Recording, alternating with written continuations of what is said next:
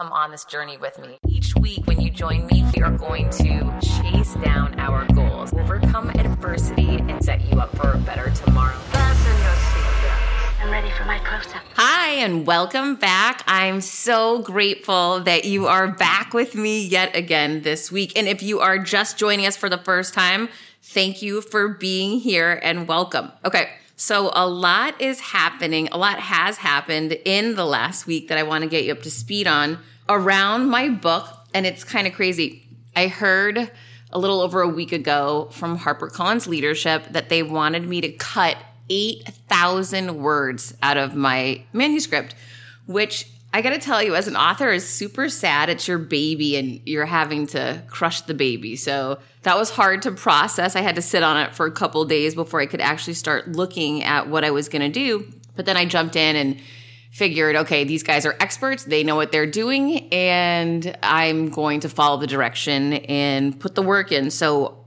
I am nearing my cutoff and I think that we're making this book better than ever. But I will tell you, it's a hard pill to swallow to hear, hey, you over delivered by 8,000 words. Go ahead and cut those words out.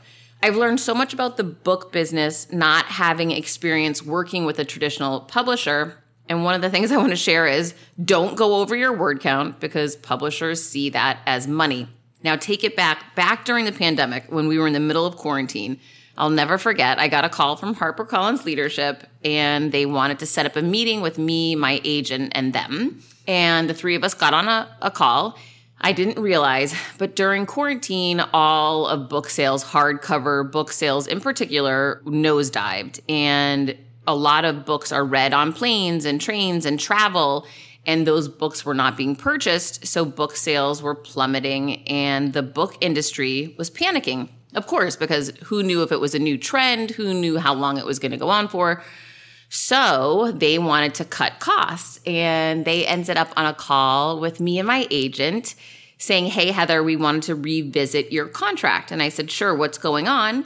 And they explained, You know, we are looking out at the industry overall and seeing the decline in hardcover book sales and we want to dial back our hardcover book sale commitments because the books aren't selling. So we want to jump on a call with you today to basically see if you'd be willing to let us go ahead and drop the hardcover from your contract. And holy cow, pump the brakes.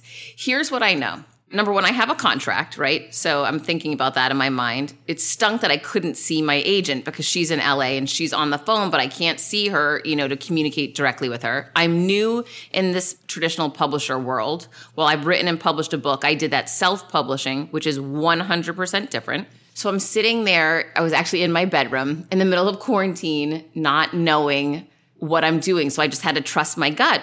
And my gut said, no way. I need a hardcover. I had a hardcover of my self published book. I'm not going to not have a hardcover of my HarperCollins book. So I said, well, you know, I hear your challenge and, and I empathize with you. That's very challenging. Who knows what this will look like a year from now? This is, you know, back last year when I'm having the conversation. I said, who knows what the world will look like though a year from now when my book's coming out?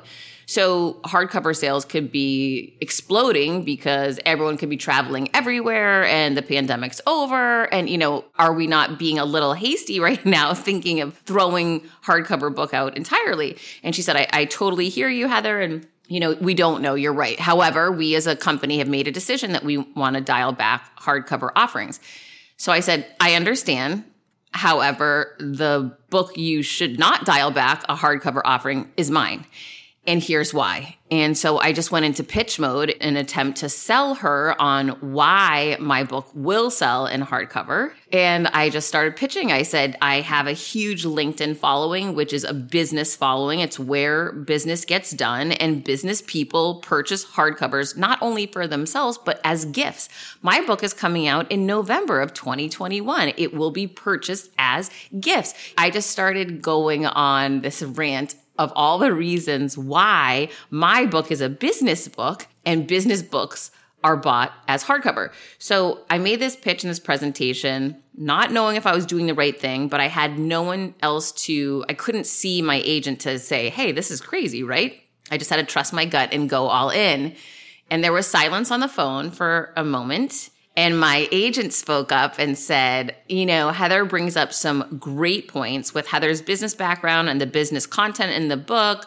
I do support what Heather's saying that this is not the book to go ahead and, and nix the hardcover on. Silence again on the phone. And our contact said, Okay, I hear you. I appreciate you giving me this insight. Would you mind following up with an email to me, kind of outlining the reasons why you feel committed to keeping hardcover book sales high and ensuring us that you'll be able to deliver on that?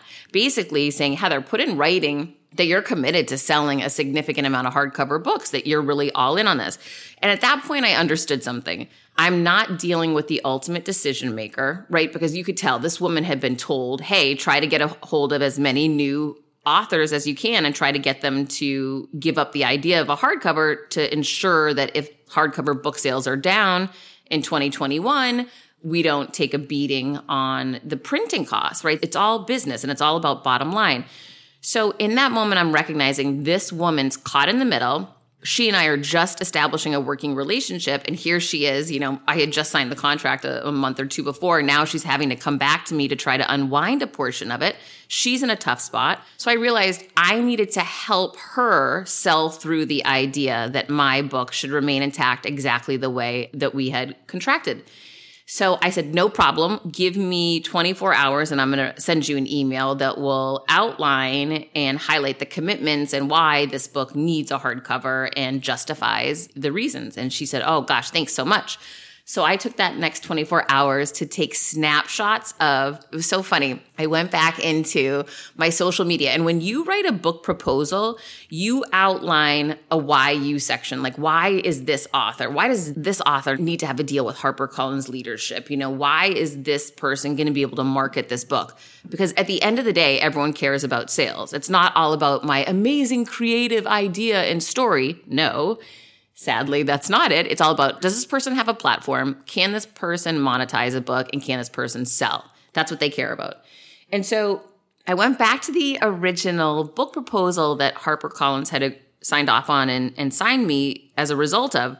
And I was reading it and it was super interesting. I thought, wow, my stats have grown immensely since I submitted this. I have so much more. I hadn't even hit a million podcast downloads at that point in time.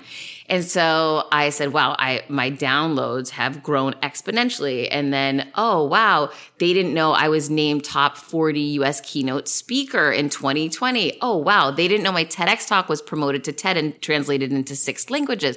Oh, wow, they didn't know that my LinkedIn platform had hit 18 or 19 million views in 2020, right? There was all of this exponential growth I could point to. And the great thing I had going for me was the baseline I was able to use was the book proposal. So they knew it was all factually based and, and they had already had it. So I took snapshots of all the things that I just outlined for you because I wanted to give her proof that, okay, not only do I say I have 18 million views on LinkedIn, here's the screenshot showing the data. Not only do I say that I won, you know, top 40 keynote speaker, here's the article and here's a portion I'm included in. I'm number 25 and here's my TED talk now and etc.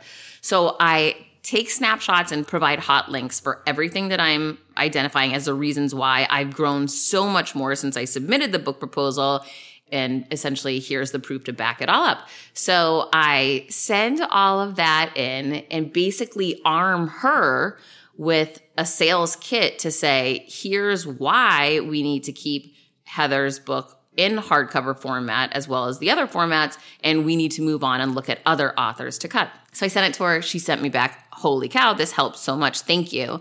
And I didn't hear anything for a little while, which was super stressful, but eventually I, I heard back, uh, just FYI, Heather, we are keeping your hardcover intact. No worries, you know, moving on to other authors. It was a good reminder for me. Number one, always trust your gut. Number two, you're always in sales mode and in pitch mode in any conversation, whether you know it or not. So you might as well be aware of that. But also, number three, sometimes people, that woman didn't want to cut my hardcover, but I had to help prop her up so she could help me to ensure that somebody else didn't cut it. Right. So it's not necessarily, oh gosh, this person's being mean to me, or, you know, it's not personal.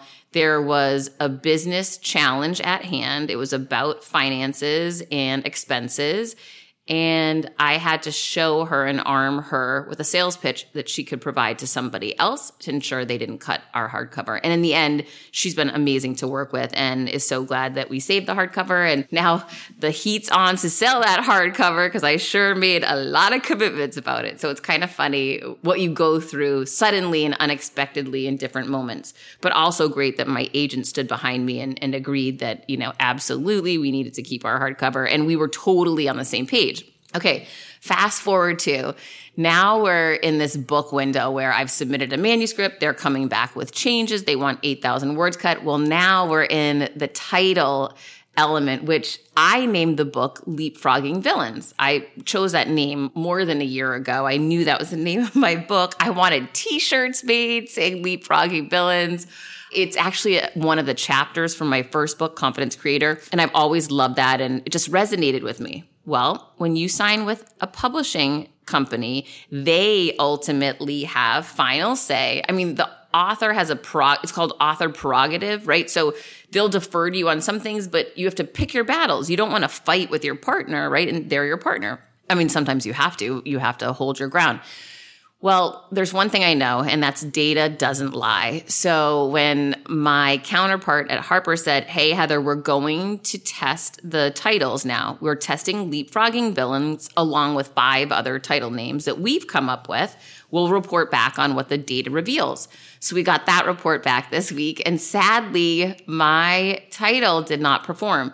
So she knew I was going to be upset and she sent me an email and said, Hey, Heather, unfortunately, leapfrogging villains did not perform as well as you had hoped. However, another title performed unbelievably well. Take a look at the numbers and one title outperformed everything by a landslide, and it was Overcoming Your Villains, which is, you know, an adjustment from Leapfrogging Villains. It wouldn't have been my pick, but I do know this. Data doesn't lie. And my goal is to get this book into as many people's hands as I can because it will change lives and empower people and teach people and help people. And I'm so excited for that.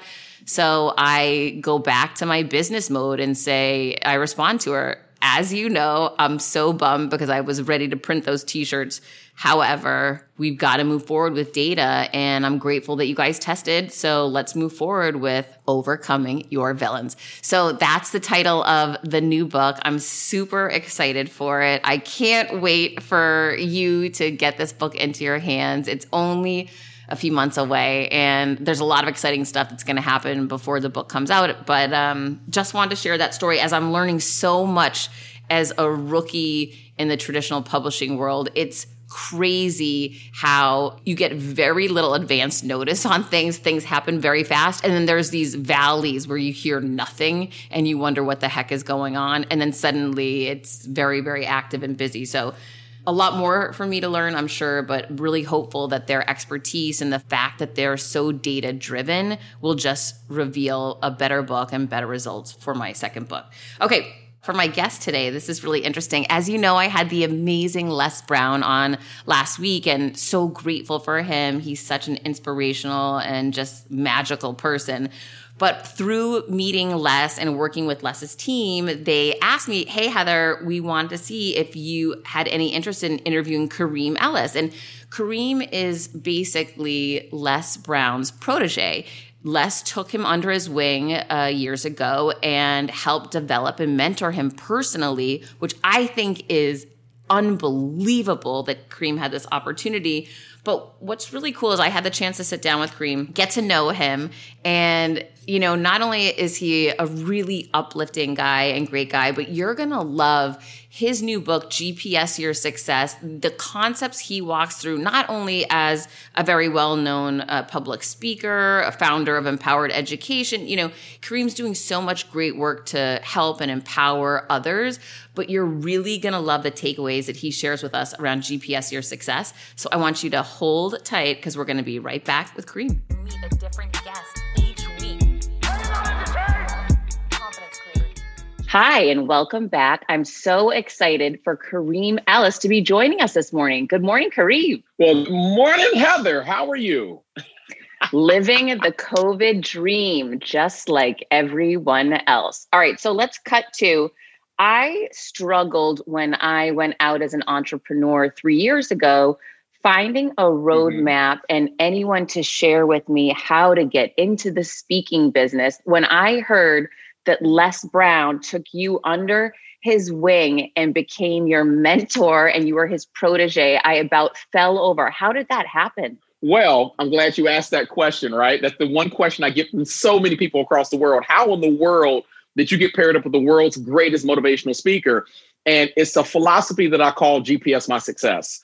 I don't believe in teaching anything that I don't live. I think we got too many people out there that play it fake. Uh, so I want to be 100% transparent. Uh, when I say GPS my success, that means that when I look at my life, I want to believe that my life is almost like a vision machine. And a GPS we all know is useless till we decide to first give it an address. And so the question I have for your tribe today is we got to be clear about what address we want to put inside our life's GPS. So when it came to Les Brown, I knew Les Brown didn't live in Cincinnati, Ohio. There's no way in the world I was going to crash into him at an intersection or at a gas station or inside a local grocery store. And so the address I put in is I want this man to be my mentor. And so first of all, I have to figure out how in the world do I make it to him? So I had to travel from Cincinnati, Ohio, all the way down to Atlanta, Georgia. And I made the decision to actually partake in a contest that he threw. He threw a contest for speakers. It was 13 of us, and I was one of the 13. I got on stage. I gave a very, very, very dynamic keynote. And that keynote was the thing that caught his attention. But it was all about number one, setting the address with intentionality. And number two, moving with clarity. I was very clear on the goal of why I wanted this man to be my mentor. And from there, we opened up a partnership, a friendship, and most importantly, a, a mentorship. And my life has never been the same. It's never been the same. Yeah, you know, so often I am asked, how did you get to where you are in the speaking business? How did you land this talk, mm-hmm. that talk? And what I found, and I had all those same questions as well three years ago. And I'll tell you, I've never seen anyone share the roadmap. I do the best that I can to share mine with everyone because I think mm-hmm. everyone should have access to whatever it takes. However, now that the pandemic's hit, the speaking business is completely different. How has it affected your business? Well, it really hasn't. Uh, here's the thing one of the things we talk about with the GPS success principle, we talk about the concept of recalculating, right? In other words, if I put an address inside my GPS and I'm trying to get downtown, it's a, t- a 25 minute drive, I don't know what's going to happen on that journey. I don't know if I'm going to run into rush hour traffic. There may be an accident. The road may be out. And the thing that's dynamic is this the GPS doesn't give up on the journey. The GPS doesn't say, oh my God, it's a roadblock ahead. We got to go back home. The GPS begins to recalculate a different route to get to the same destination.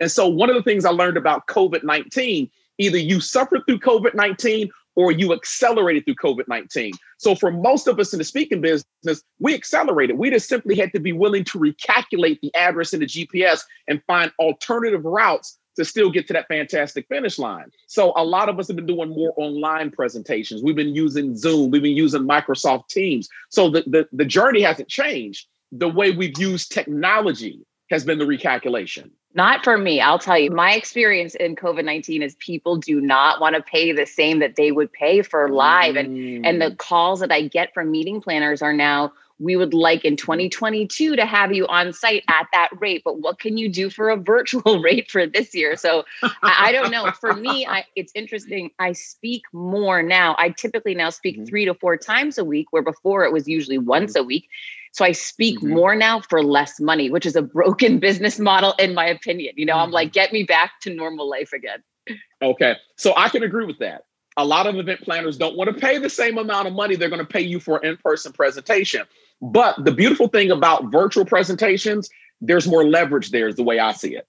There's more leverage there. With me doing it virtually, I have a little bit more control over the outcome of who's going to actually tune into the presentation. So that means that I can take a hit on the fee, but can I can I somehow raise the amount of the price on the product and or the services I'm offering? Or also for a lot of people, this is a season of planting seed. This is a season of planting seed. The problem with a lot of people I see is we want fruit, but we don't get fruit unless we plant the seed. So what I've chosen to look at is we're going to take a hit. I'm fine with that.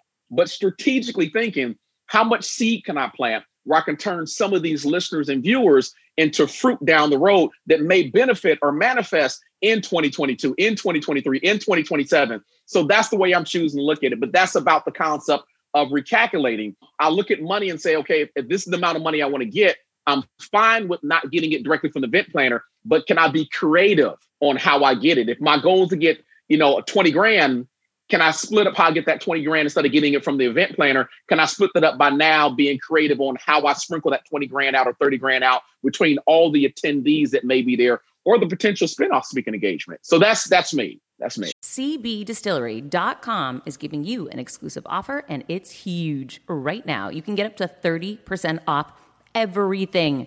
If you've struggled with sleep, stress, or pain after physical activity, CBDistillery.com has a targeted plant powered solution just for you. I love hearing how many of you have seen improvement in your daily life thanks to CBD. So, if better sleep, more calm, and relief from discomfort after physical activity sounds good to you, you should explore CBD. Don't miss this massive sale and get up to 30% off your order. Visit cbdistillery.com and enter VIP. That's cbdistillery.com and enter VIP at cbdistillery.com. Not available in Idaho, Iowa, and South Dakota. Are you tired of the stress and chaos of live launching? Who isn't, right? But if you've tried going evergreen, you know that's not the solution either. Hello, low conversions. So, what's the answer? The Circuit Sales System is designed to make sales for you every single day while giving your audience all of the excitement of live launching without you ever having to live launch again. What would increasing your current yearly revenue by 40 times look like for you? Okay, nobody's making any income guarantees here, but that's exactly what Nikki did for her business when she developed her circuit sales system. The circuit sales system is the automated system that combines the best of both live launching and evergreen with none of the worst. Think high conversions and high predictability without the chaos or risk. Get the free on-demand video training at circuitsalessystem.com slash confidence. Get the free on-demand video training at circuitsalessystem.com slash confidence. Sure. Yeah. No, I definitely see that with with most speakers now. So tell me, mm-hmm. in regards to your keynote and becoming the speaker that was able to get Les Brown's attention, what do you think it is about your speaking that you want to share with people to help them be better speakers? Mm, that's a great question. Uh, so the first thing is this: be authentic, be you. We live in a world uh, where everyone wants to be the copycat. And my goal number one was never to be Les Brown. A lot of folks don't realize this. I'm, I'm 44 years old. I've been listening to Les Brown since the age of eight. As a child growing up, my father driving back and forth to his rental properties would pop in a cassette tape. It would either be uh, Jim Rohn, Zig Ziglar, or Les Brown. And so I've been listening to Les all my life. So to jump into this day and age and have him as a personal mentor and a friend, that was the universe conspiring to put me in the right place in the right season. But what I tell people all the time, be you. When you got put here, you're an original fingerprint. Unless you came as a set of twins and triplets, there's only one you. So be authentic to you. Own the story that created you. When I look at you and look at your story and how you got here, there's only one you. There's no one else like you. So when you use your story, it gives you power, it gives you authority, and it gives you your own personal signature. So for me, it was always about being the authentic, best version of Kareem Ray Ellis, no one else. If you can be you and tell your story and live your greatness, you'll never have a situation where you don't stand out. You will always stand out. What is the formula beyond just being authentic to be you? Do you believe in leading with story? Do you believe in a five step process in the middle of the talk mm. with the mm. close with an act? You know, I've seen a lot of different formulas. I know what works for me, but I'm, I'm interested to know sure. what works for you. Okay. So what works for me is this number one, I am a story guy, and that's one of the reasons me and me and Les gel so well. I'm a story guy, so I believe in the same philosophy, which is never give a story without a point. So if I'm going to talk to someone, I'm gonna give a story because a story is the thing that engages us. What I've learned from most people, most adults are nothing more than grown up kids.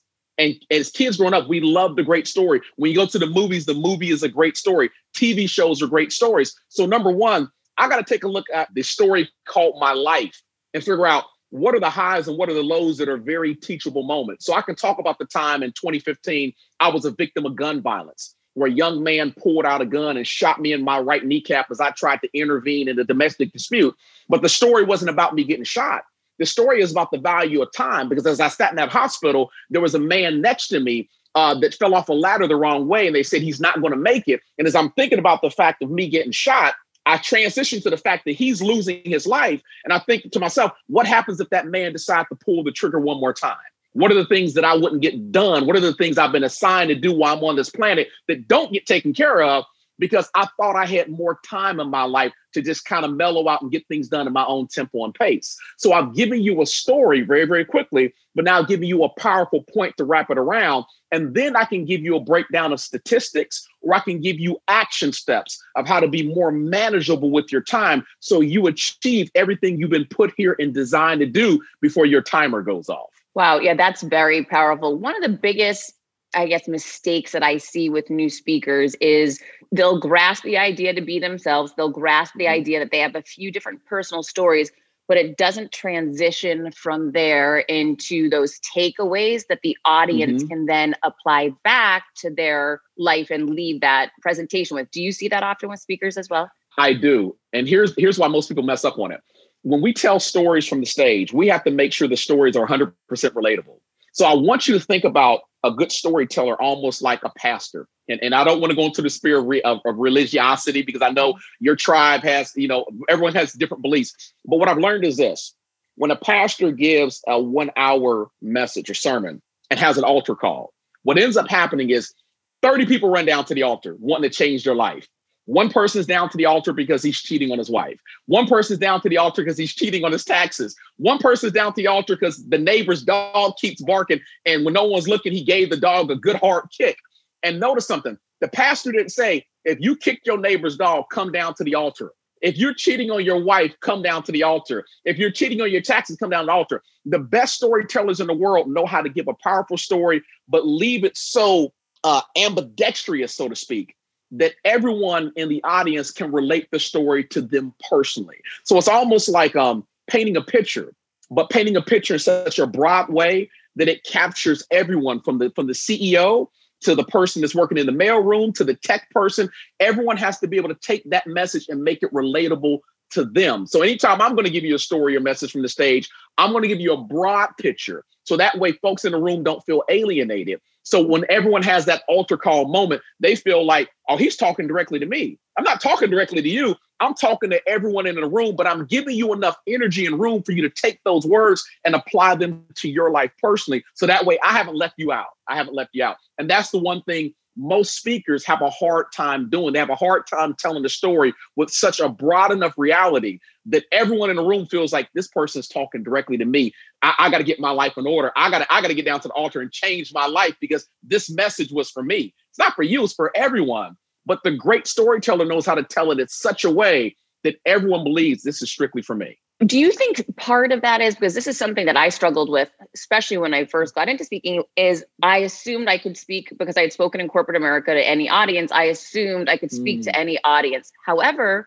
what I've learned is I can have a speaking engagement with a particular audience with a visceral effect versus a very different audience with a with a pretty good effect. So then I start mm-hmm. questioning myself, you know, should I niche down? Should I niche to this industry? And there's very different mm. ways of thinking in regards to, you know, Les obviously speaks to all industries mm-hmm. globally, mm. you know, beyond the yeah. US. There's many speakers that only niche to the US, that only niche to the pharmaceutical sure. business. What are your thoughts on target audiences and owning a niche? Mm, so when I first started this journey, I was I was niche. A lot of folks don't realize when I first started this journey, I was in the real estate world. So that's how I originally stepped out of my nine to five to pursue my passion full time.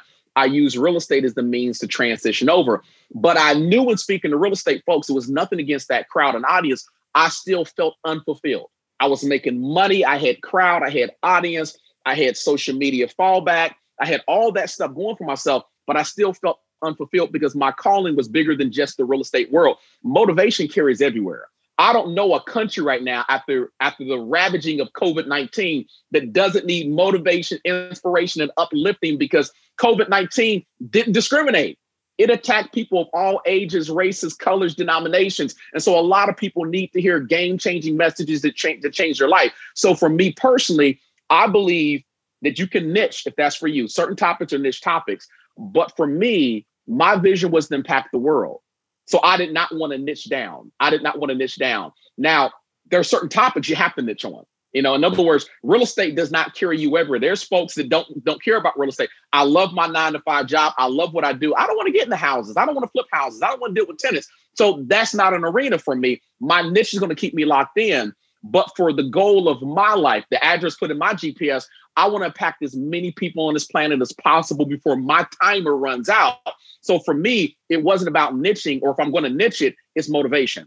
My niche puts me all over the place. So I really think that's kind of a question based on where you want to go, where you want to go. Since you do want to reach as many people as possible, and we know Les has reached more people than any other speaker I can think of that's in our world right now, do you follow his exact process, his steps? How do you Hmm. emulate and or make that, you know, process your own? So one of the things he said to me is this. He said that and and, I, and I'm not going to say this from an egotistical standpoint. This is this is a mentor mentee conversation.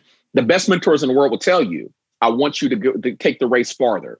Okay, I want you to um, the baton gets past you. I want you to run fa- farther and faster with it, and you should be able to do it because you have one thing I didn't have back in my day. He says you have technology. You have technology. Remember when Les started this race, it was physically going city to city, location to location with social media, we can be in a million people's homes just like that, right?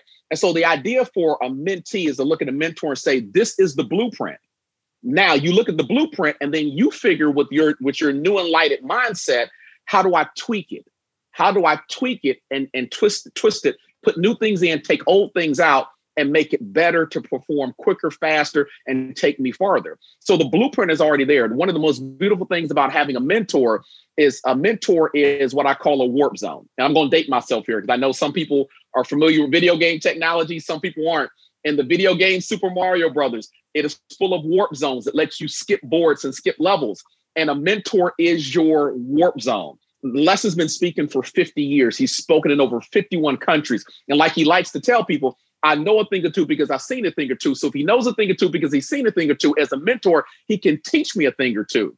But it's not for me to necessarily follow the blueprint step by step because times change. My job is to look at the blueprint and say, how do I tweak this and bring it up to a 2021 standpoint? So, what is the biggest takeaway or lesson that you've learned from Les? Mm, the biggest takeaway I learned from Les, and this was a double teachable moment. I'm a strong believer in uh, the power of your gifts and talents. I tell people that, you know, education is something that we learn over, you know, 12, 14, 18 years of our life, 20 years of our life. We go to college. Uh, we're always perpetually learning, but most of our education comes through our formal years from kindergarten up to 12th grade in college. But a lot of times we leave out our gifts and talents. You know, my favorite animal in the world is a cheetah. A cheetah is known for running 70 miles per hour, but a cheetah is born with that gift of 70 mile per hour speed doesn't need a college degree to do it. It's locked in as genetics. So it lets me know that everyone on this planet has a unique gift and talent. And so when I landed Les as a mentor back in Atlanta, the way I got him was I believe in something my mother taught me a long time ago is your gifts will make room for you and put you before powerful people. Now notice she said your gifts will do it. She didn't say your handsome smile. She didn't say that sexy bald head. She didn't say those six pack abs. She said, Your gifts will make room for you. So when I got on that stage and caught Les's attention, it was me using my gift of communication, storytelling, my creativity. That caught his eye and opened the door. So while I was happy to use that gift to get his attention, he threw one back at me. He said, Yes, your gift caught my attention. It made you stand out. But I was also looking at your character. He said, Before I brought you into my circle, I did my research on you, young man. I was Googling you. I was taking a look at your social media accounts to make sure that you were the same across the board. Okay. The thing he taught me that was so deep that I'm going to share with your tribe today is this. He said, Don't let your gifts and talents take you to a height that your character can't sustain you. He said, The world is full of first round draft pick, Pro Bowl football players, quarterbacks that never got their shot or opportunity because their character landed them in jail. The world is full of politicians that had the ability to lead and change the world for the better, and they never got their opportunity because their character put them in a place where they got ousted out or they're sitting there in jail for a dumb decision that ruined their future. And so the thing he gave me was don't let your gift and talent take you to a height that your character can't sustain you. And that was one of the most powerful things he said to me. It hit me here, but it also hit me here. It's so funny, depending on what your own life experience is. When I listen to that, that's never something that I would think about. But what, hearing you talk, I was thinking fear is the thing that would hold me back versus the example you were giving that some mm-hmm. people it's their character that might limit them. Mm-hmm. You know, mm-hmm. regardless of what it is, everybody's got some hold back out there or potential hold back like you said, and it's all up to us to, to manage it. A lot of mm-hmm. people that I work with are very afraid and or nervous about getting into speaking, yet maybe mm. it's an mm. obligation of their job, or maybe it's a goal that they have and they want to pursue in a new year. What do you say, okay. or how do you work with those people that have nerves around speaking? I'm laughing because a lot of people don't know this. Uh, I'm very, very charismatic, obviously, as you can see, and I'm full of energy because I'm, I'm I'm full of coffee. but I'm an introvert, and a lot of people go, "How in the world?" I grew up as an introvert. I was very, very talkative, but very, very shy around people who I didn't know. And there's a reason why they say the number one fear on this planet is public speaking. That means there's more people that would rather face a firing squad or face death than get on the stage and speak. And so for that person, I got to ask the most powerful question I can ask you: What's your why? What's your why? What I find with most people, a why this strong enough centers around our desire.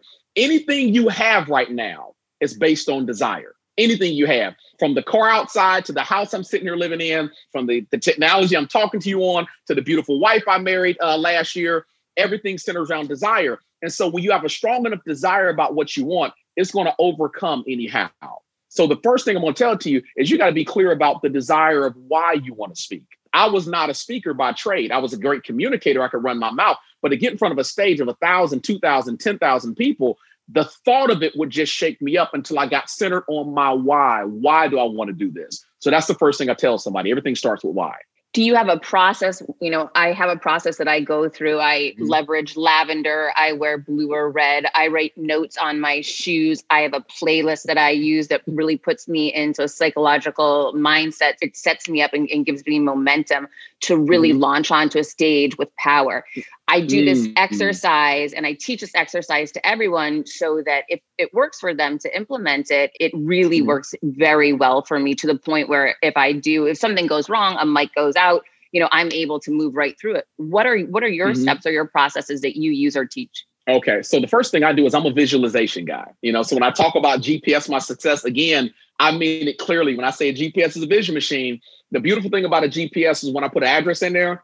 it will go so far as to show me an image of what the destination looks like because we're visual creatures. And so one of the things I do at least 30 minutes before I get on stage, I shut everything down, I shut everyone out, and I meditate and visualize about the end result.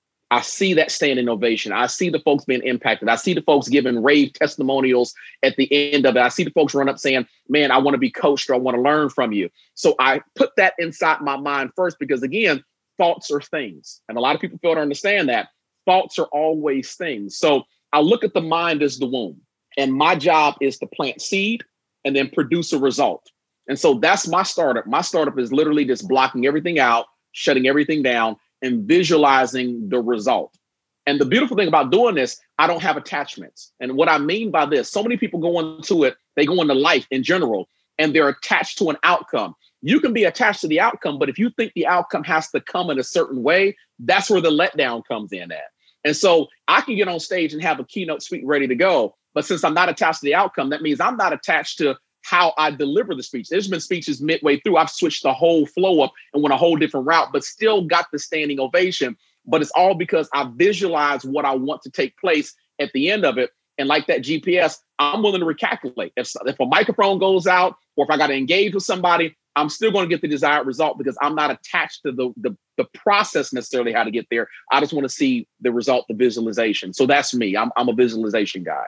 Yeah, you brought up, you know, the mic going out. What I found is the majority of the time something will go Mm-hmm. wrong. So it's almost beneficial to start. It, it's shocking to me whether I one Mm-hmm. speaking engagement I had in New York a year ago, a woman passed out, hit a table that was full of glasses, and I mean the shattering and the noise, and it was almost like a bomb going off. And I was speaking, and so you Mm. have to find ways to integrate. How do you know? Do you stop? Do you make that part Mhm. of your actual presentation? Do you ignore it? You know, there's so many different nuances that can occur that I believe come simply with practice, doing it wrong, thinking later, how can I do it? How do you coach Mhm. yourself or work with people through those situations? Okay.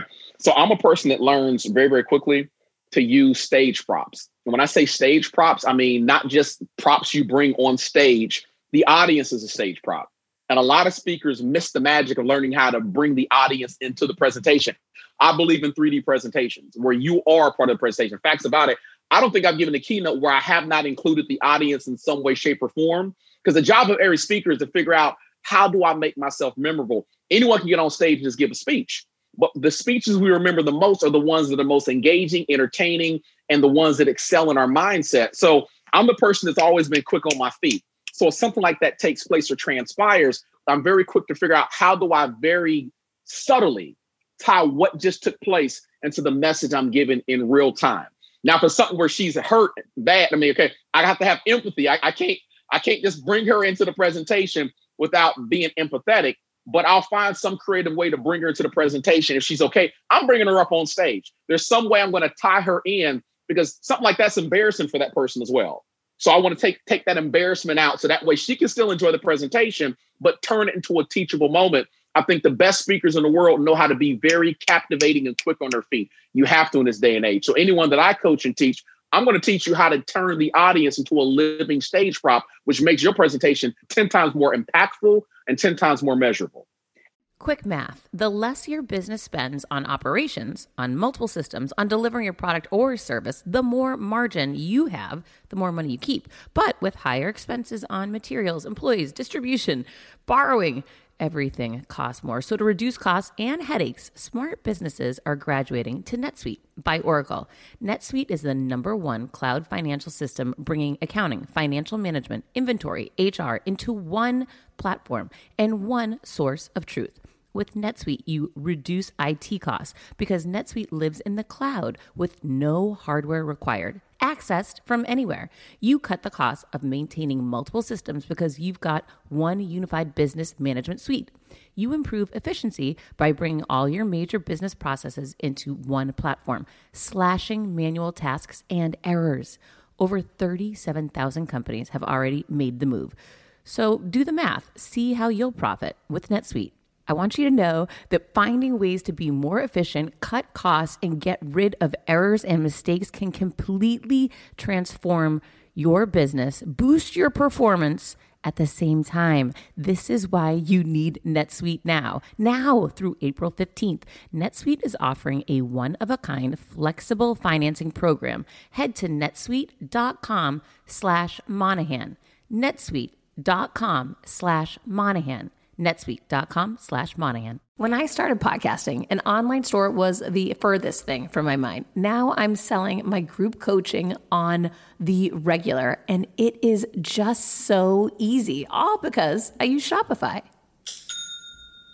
Shopify is the global commerce platform that helps you sell at every stage of your business, from the launch your online shop stage to the first real life store stage, all the way to did we just hit a million orders stage? Shopify is there to help you grow. Whether you're selling scented soaps or offering outdoor outfits, Shopify helps you sell everywhere. From their all in one e commerce platform to their in person POS system, wherever and whatever you're selling, Shopify has got you covered. Shopify helps you turn browsers into buyers with the internet's best converting checkout, 36% better on average compared to other leading commerce platforms and sell more with less effort thanks to Shopify Magic, your AI powered all star. I didn't know what I was going to do when I got fired. Launching my own business seemed so intimidating. I didn't know how to set up a website, and I really didn't need to. Shopify does it all for you, and they make it so easy. It was that breakthrough moment for me that I realized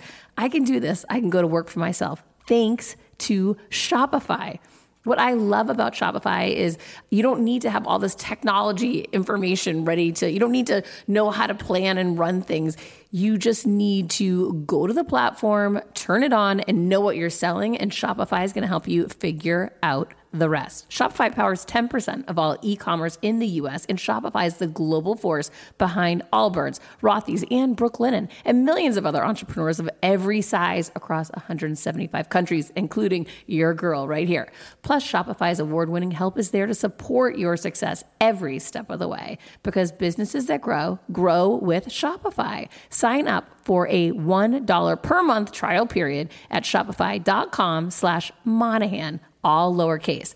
Go to shopify.com slash Monahan now to grow your business no matter what stage you're in. Shopify.com slash Monahan. No matter what stage you're at, they're going to make it easy. How have you been able to do that now with virtual? Because I know for me, many times when I, depending on the platform, sometimes I can't mm-hmm. see an audience. All I see is myself when I'm standing in mm. front of the mm. camera.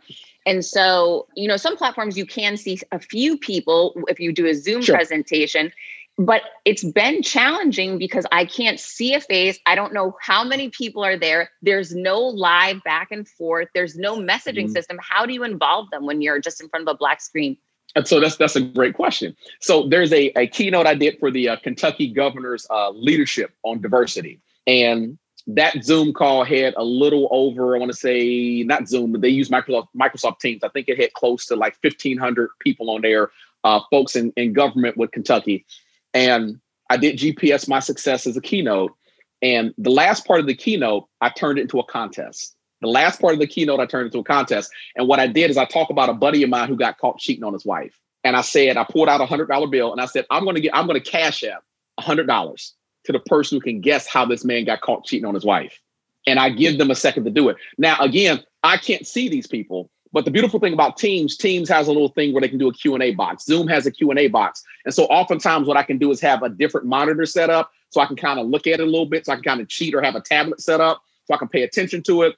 And part of the engagement is calling people out, shouting them out. So Sarah said he had perfume. Nope, Sarah, that's not it.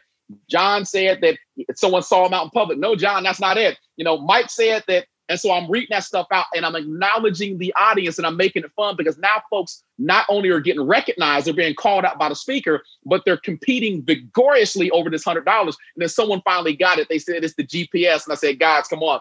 The whole presentation I gave you about the GPS, he got caught because of the GPS.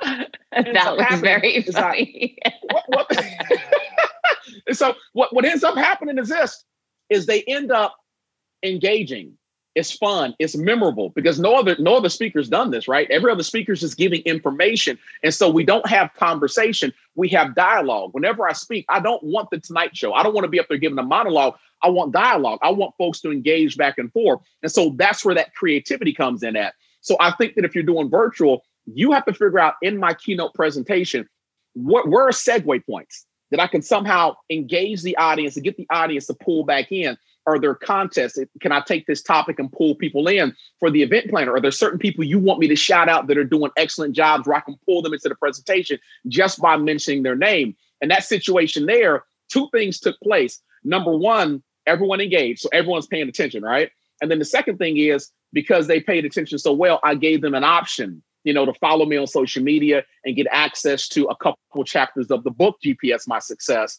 and then move forward from there. But to see folks jump out there, and we had at least, I want to say, 50 people leaping there saying, you know, giving me things they thought, only to find out they're wrong, they're wrong, they're wrong. It's the GPS, guys, but it was fun, engaging, entertaining, and it's a presentation they'll never forget. And of course, event planner is like, we're bringing you back. We're definitely bringing you back. That was a great idea. Tell us a little bit about the book. Absolutely. So, like I said before, GPS My Success is all about setting vision for your life. And I tell people that when the universe puts you here, I believe the universe puts you here with a purpose. You know, as Les has taught me, you've been put here on purpose, with purpose, by purpose, for purpose. As the old folks say, baby, you just got knocked up with purpose. The question being is, what are you supposed to give birth to? And so GPS My Success is that is that roadmap. It's it show it goes through five core teachable principles. And number one is setting the address. Okay. You can't arrive at a destination if you first don't know where you want to go. Uh, number two, we got to move with clarity. A GPS gives us crystal clear instructions on how to get from where we are to where we want to be. The opposite of clarity is confusion. And what I saw happen in 2020 for a lot of people that want to get nonprofits off the ground, if they want to just have better, uh, better health, overall get back in shape, if they wanted to grow their business. A lot of folks didn't achieve it because they're moving in a spirit of confusion versus clarity. So you miss out on opportunities when you don't know what you're supposed to look for. So we talk about how you can move with clarity versus confusion. The third principle is all about connections. And what I simply mean is this when you give a GPS an address, two things take place. Number one, that GPS pings the local cell phone tower. That tower then searches for a satellite in outer space. And as long as I got that trifecta connection going on, I can go anywhere that I put my address in. Okay. The question being in 2021, who do I need to connect with that's going to help me get to my finish line? Who are the coaches? Who are the mentors?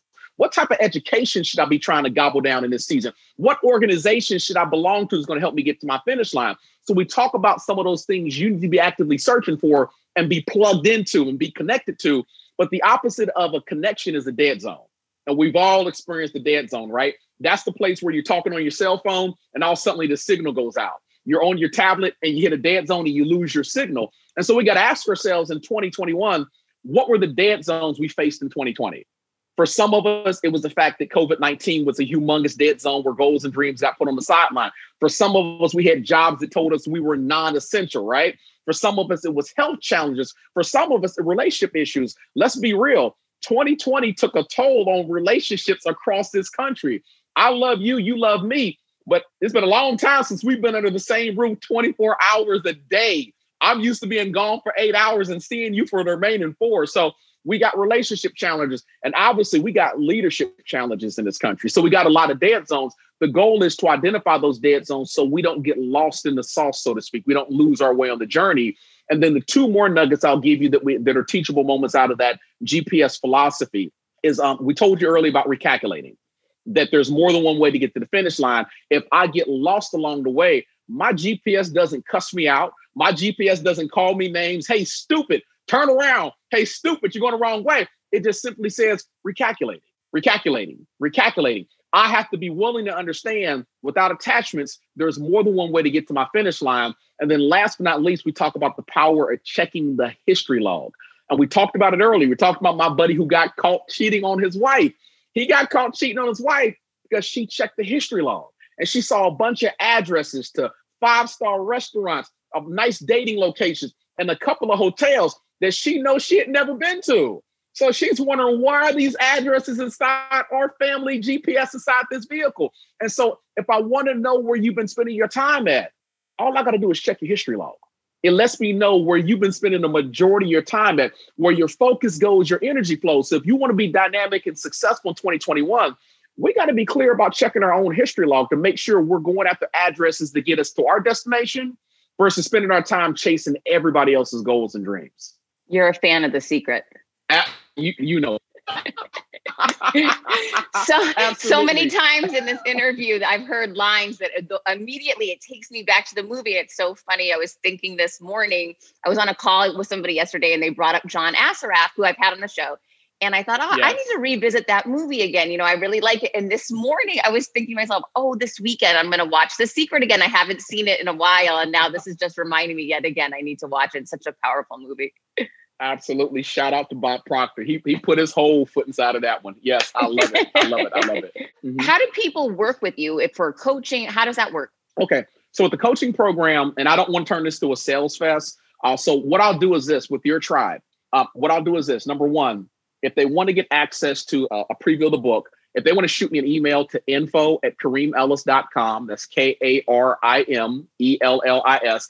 I'll give them access to the book. I'll give them access to a couple chapters from the book so they can kind of divulge into it, get their foot into it, and understand the principles and philosophies of why it's so important to GPS your success. It's super important in this day and age. And then if they're interested in coaching for your tribe only, your, just your tribe, I got to be careful I say this. If they send an email, I'm going to give them a 20 minute consultation for free just to start out to make sure that I'm a good fit for them. Because one of the things I do believe I do believe that we have too many people out there that are so money hungry that they try to be a fit for everything. And I think that's absolutely deplorable in this day and age, right? I believe that even with Les Brown being my mentor, he had to be a good fit for me and I had to be a good fit for him because not everybody's teachable, not everybody's coachable. And some people don't make good mentors depending on your learning style. We've all been there with that one teacher in school where I'm a smart kid, but I just don't get your teaching style. I'm not dumb. Your teaching style doesn't work. So if they want to get a hold of me again, info at karimellis.com. Uh, just for sending that email, I'm going to give them access to the book.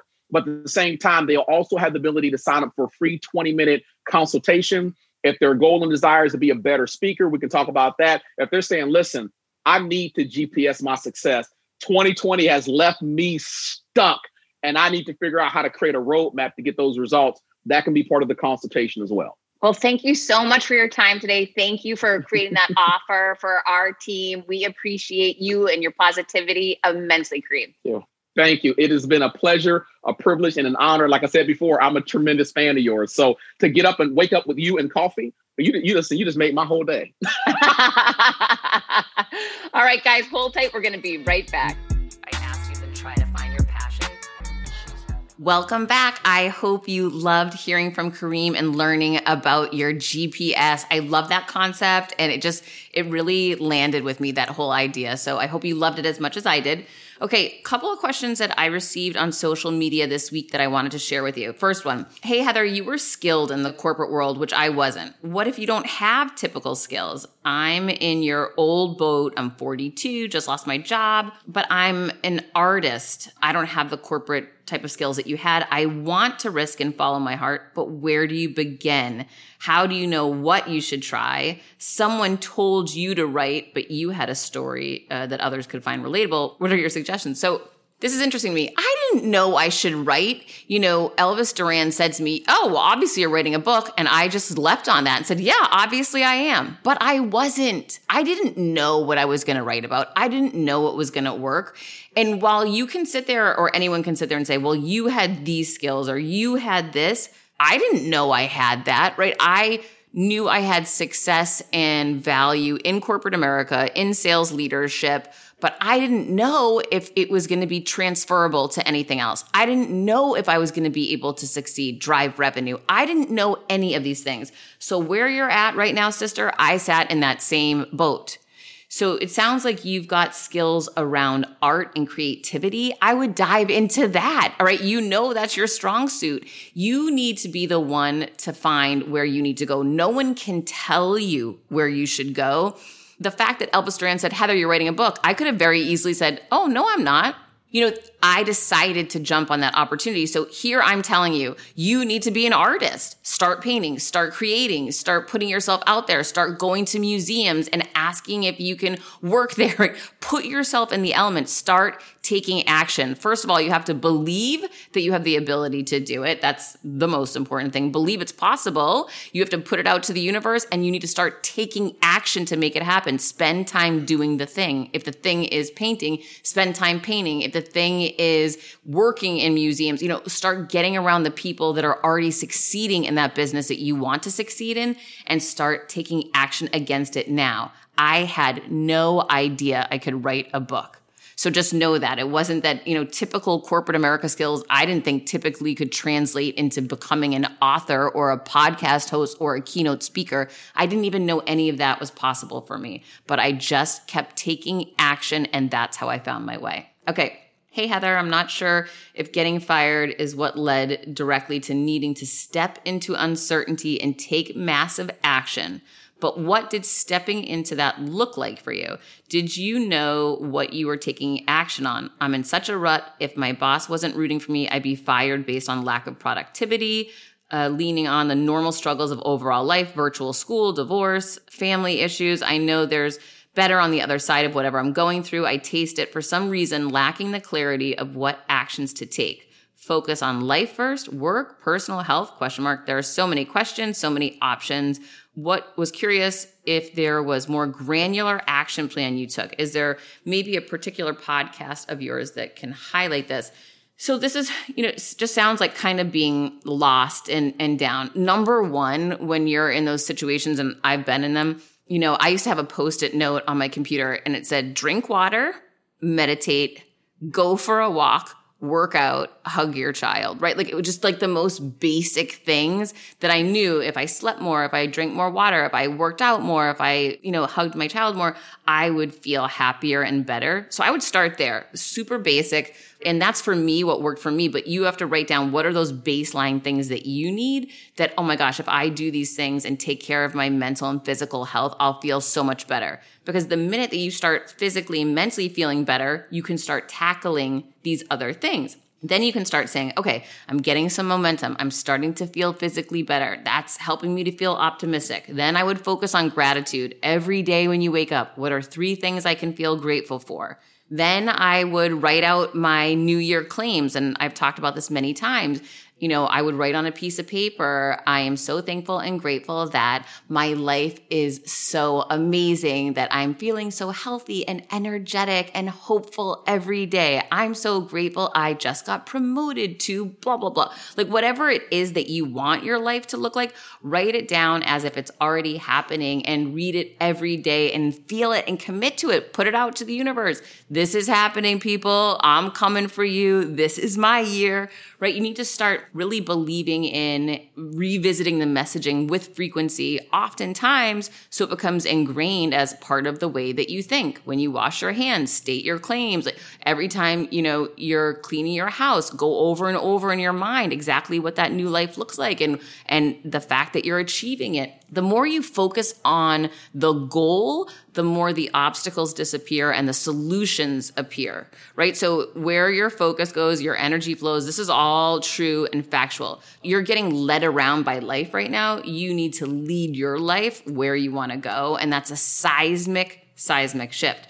So I would start there taking care of yourself first. Make yourself a priority first, you know, before you can do anything else. Then as you start to feel better, I would practice gratitude every single day. I would write down what your new life looks like. I would read that every day and I would start taking action steps to make those things happen. So it's raise your hand at work to say to your boss, Hey, boss, I so appreciate your support. You're amazing. Here's what I need from you now. Start asking for what you want. Ask for help right? Another way to feel great about yourself, help others, do charity work, you know, help a kid that's struggling with school. You'll really start to see your own value the more you help and assist others. Once you've put yourself first, taking care of your health and start getting yourself going with building momentum, that's when you can start helping other people. They always say in an airplane crash, you put the mask on you first before you help everybody around you. So that's really, really important when you're going through a very tough time. And then as wins come up, celebrate them, share them with people that love you, and rejoice the small wins because small wins will start building momentum which will ultimately take you to bigger wins. And listen, everyone's gonna have bad days. We're living in a freaking global pandemic, right? Nobody's living their best life every day, but it's about enjoying the small wins and joys that you can find in any day and focusing on those so you bring more of that into your life while taking action, while putting your goals out there, and while taking chances and betting on you. I'm betting on me. I hope you are betting on you today. And if you haven't signed up for my free accountability partner program yet, go to heathermonahan.com. For 30 days, you'll get an email from me every single day pushing you to be your best, to bet on you, and to go all in. So if you could please rate and review the show, hit subscribe because I want to see you next week. And when you share the show on social, I will always repost when you tag me. Until next week, keep creating confidence.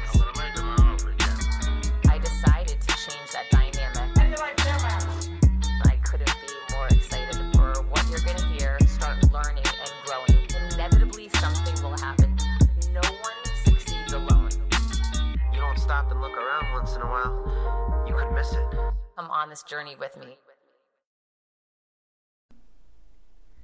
Hi, I'm here to tell you about a new podcast that I am so excited about Negotiate Your Best Life, hosted by Rebecca Zung, a part of the Yap Media Network. As a globally renowned narcissist negotiation expert and an attorney recognized by U.S. News as a best lawyer in America, Rebecca shares her invaluable insights and strategies for navigating life's toughest negotiations by drawing from her own experiences and the wisdom of her high profile guests, such as Bob Proctor. Mark Victor Hansen, John Gordon, and Rebecca delivers empowering advice that will inspire you to reclaim control of your life. Negotiate Your Best Life is all about how to negotiate your way to greatness. She provides practical guidance on how to break free from toxic relationships, stand up against injustice, and transform chaos into freedom, possibility, and purpose. Many times, the first negotiation you do is with your own in the morning. In the morning is when you wake up, and that's when Negotiate Your Best Life is time for you. It's about to find your way to greatness, conquering obstacles, and creating the life you truly deserve. Get ready to slay play, thrive, and unlock your full potential. Don't believe me? I'm going to go ahead and share some of the reviews that are out there so you can hear and you can believe too. You have helped me so much these last few weeks. I was with a narcissist for two years. She drove me to the point I wanted to take my own life. Listening to you has made a massive difference, and now I know what I'm with. Thank you, Rebecca. Now, the recovery. Thank you for gifting the knowledge to believe in myself again. You have unknowingly helped me legally represent myself through criminal, federal, and civil court proceedings with a narcissist. There would be so many people around the world that you're helping without even knowing, like me. You saved my life. Emma, 35 years old, Australia. If you are ready to stand up against injustice and transform the chaos in your life into freedom, possibility, and purpose, then check out Negotiate Your Best Life now. Subscribe to Negotiate Your Best Life with Rebecca Zung on Apple Podcasts, Spotify, or your favorite podcast platform.